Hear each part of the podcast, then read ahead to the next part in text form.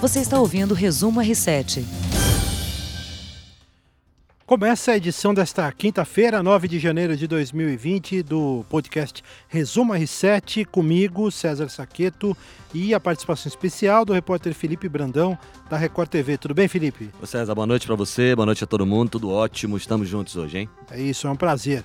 Bom, e a gente começa o podcast falando da crise internacional, na crise no Oriente Médio, o avião ucraniano que caiu na quarta-feira em Teherã minutos depois da decolagem, pode ter sido atingido é, por acidente por mísseis de fabricação russa disparados pelo Irã. A suspeita foi levantada em publicação da revista americana Newsweek.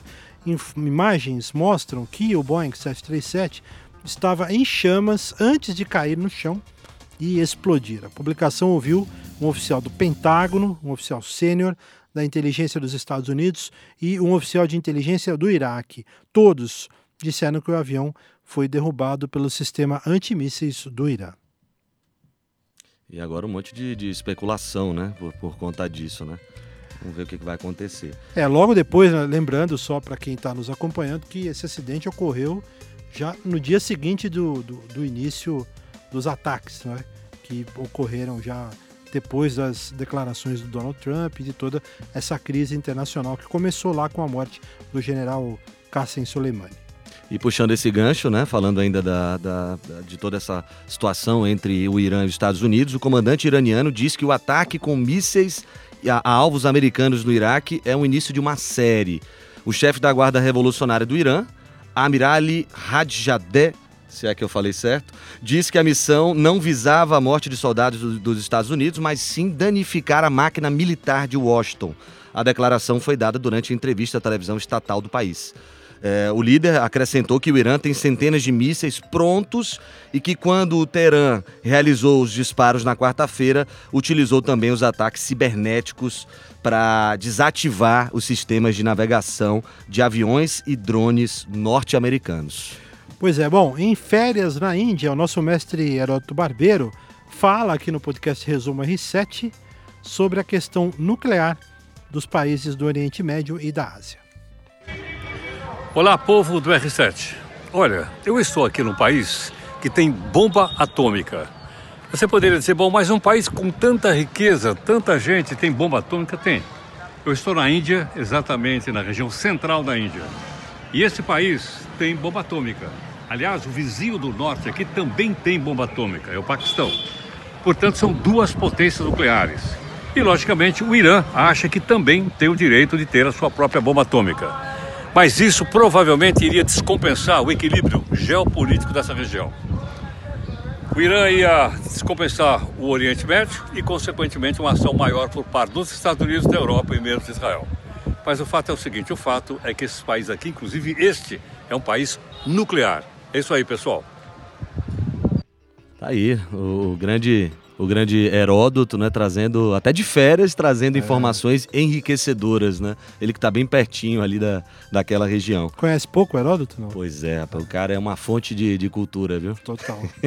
e a crise deflagrada entre Estados Unidos e o Irã perdeu força para a população de Israel em decorrência das fortes chuvas. Para quem estava esperando que Israel está preocupadíssimo, esquece, não está.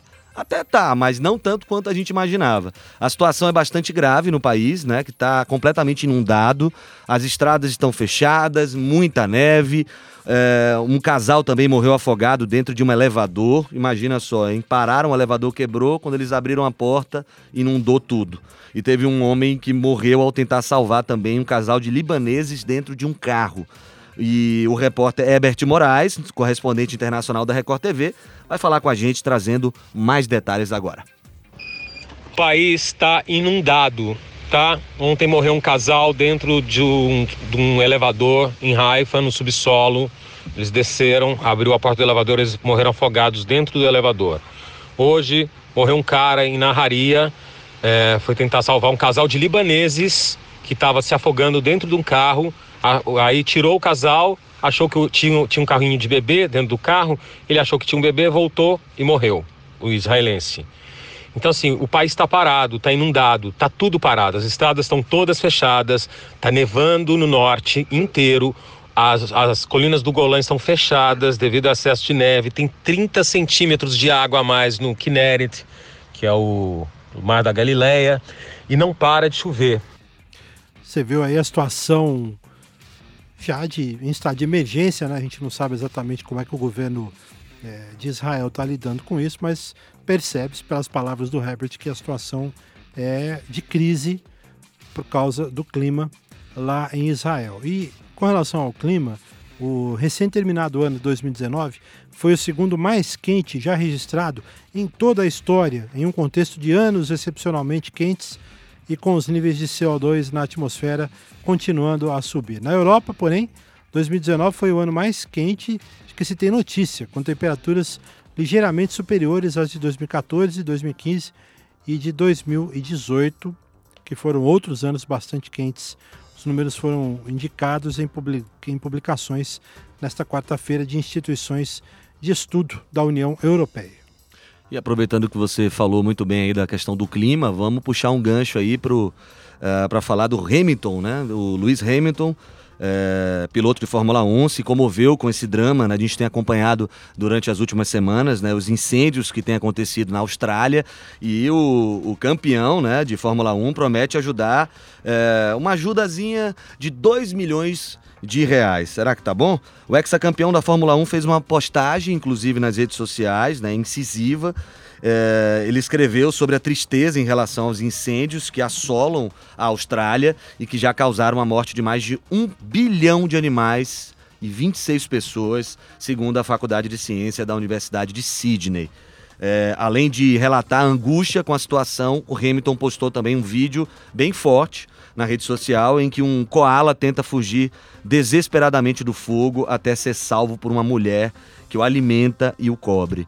Então é situação realmente lamentável, né, César? A gente tem acompanhado também aqui na, é, na, na, floresta amazônica a questão do desmatamento Sim. e fora do Brasil também, né? São causas diferentes, mas também incêndios que vão que vem acontecendo aí, infelizmente, lá na Austrália. É, e o Hamilton ele engrossou um time já de celebridades que tem se mobilizado, né, para fazer doações, enfim, para tentar ajudar nessa questão é, do, dos incêndios na Austrália. A imagem, né?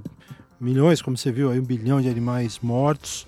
É, tem algumas imagens chocantes, né? Eu vi recentemente um, um canguru. É, essa do canguru. Que estava ali, que tava ali. Preso, né? Preso numa cerca. Olha, é um, um é, pavor, cara. É triste. De verdade, é um pavor. Bom, é, com relação ao tempo, a Grande São Paulo sofreu muito na noite, na tarde da noite da última quarta-feira, por causa das fortes chuvas. Duas mortes foram registradas em decorrência dos temporais. Uma mulher morreu dentro das instalações de uma empresa em Ferraz de Vasconcelos. Roseli de Lima tinha 38 anos e tinha saído de casa para ir até a farmácia comprar remédios para o pai, que luta contra um câncer. Acabou morta nessa enchente. É, imagens terríveis também que a gente viu no portal R7 você vai também encontrar matéria especificamente sobre o perfil dessa mulher. Aqui na cidade de São Paulo, um morador em situação de rua foi eletrocutado depois Nossa. de encostar em um poste. Você olha, a gente tem que falar sobre isso. Instalado em um ponto de ônibus na região central de São Paulo. Houve ainda muitos prejuízos né, em várias regiões da cidade, dos municípios aqui da Grande São Paulo, e muitas ocorrências de quedas de árvore, desmoronamentos e alagamentos né, depois é, de acordo com informações do Corpo de Bombeiros. Segundo a meteorologia, deve continuar chovendo forte, então é para ter atenção. Agora, você sabe, ô Felipe, queria lembrar né, a você e todo mundo que está nos acompanhando no podcast Resumo R7, você que está acompanhando a live que está rolando aqui nas redes sociais do R7, na gravação desse podcast, muita atenção, gente, é, com as chuvas, né, aqueles cuidados básicos, né, com, com os raios e, e Evitar sair de carro também. Evitar sair de carro e uma coisa importante, né? Se você às vezes está na cidade, se descontrola ali, pode é, eventualmente estar tá no. As ruas são esburacadas, as calçadas em São Paulo um pavor. Mas muito cuidado, porque eu, eu fiquei espantado com essa morte do, do rapaz, porque era um poste que estava ali sem nenhuma proteção. Do lado de um ponto de ônibus.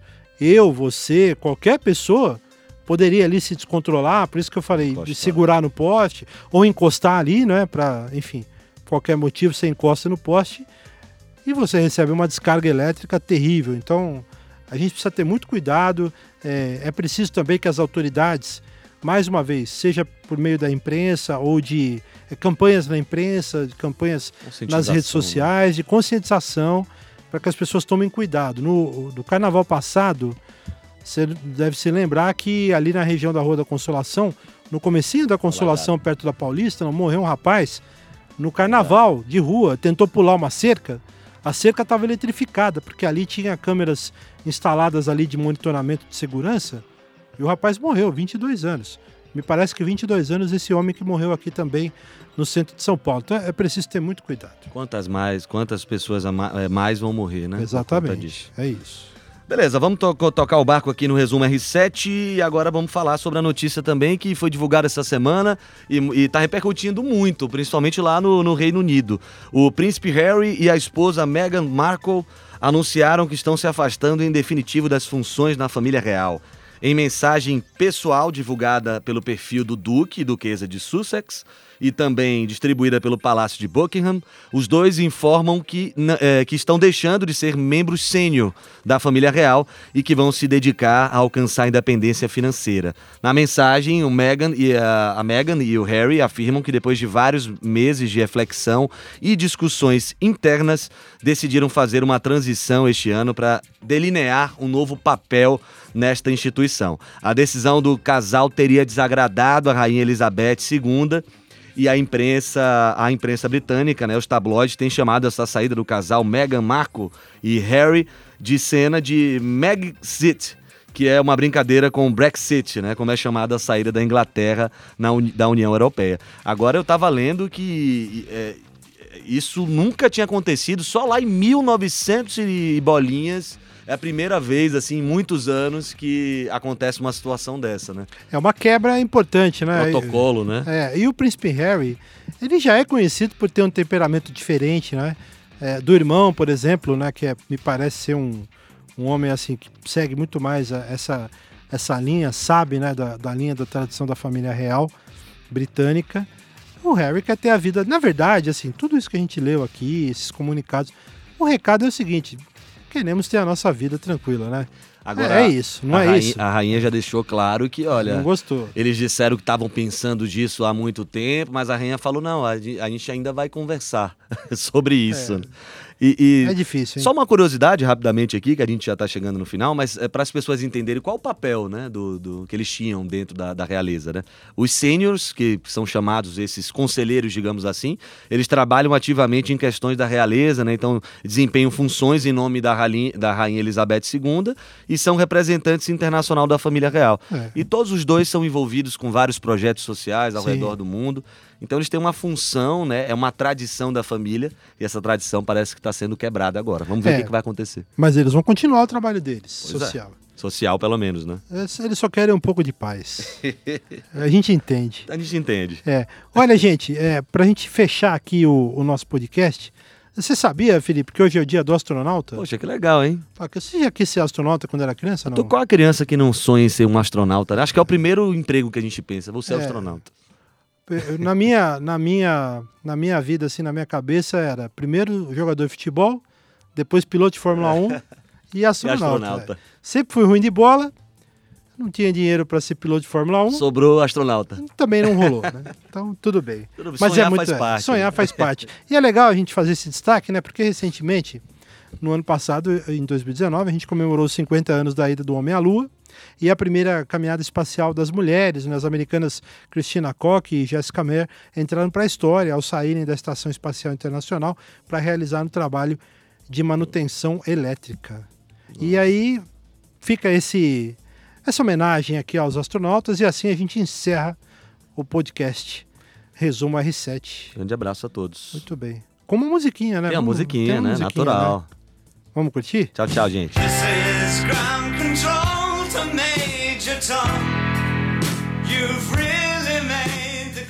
De boa, Space Oddity pra gente fechar aqui o nosso resumo R7. Um abraço. Obrigado, viu, Felipe? Tchau, gente. Um abraço, boa noite pra todo mundo, hein?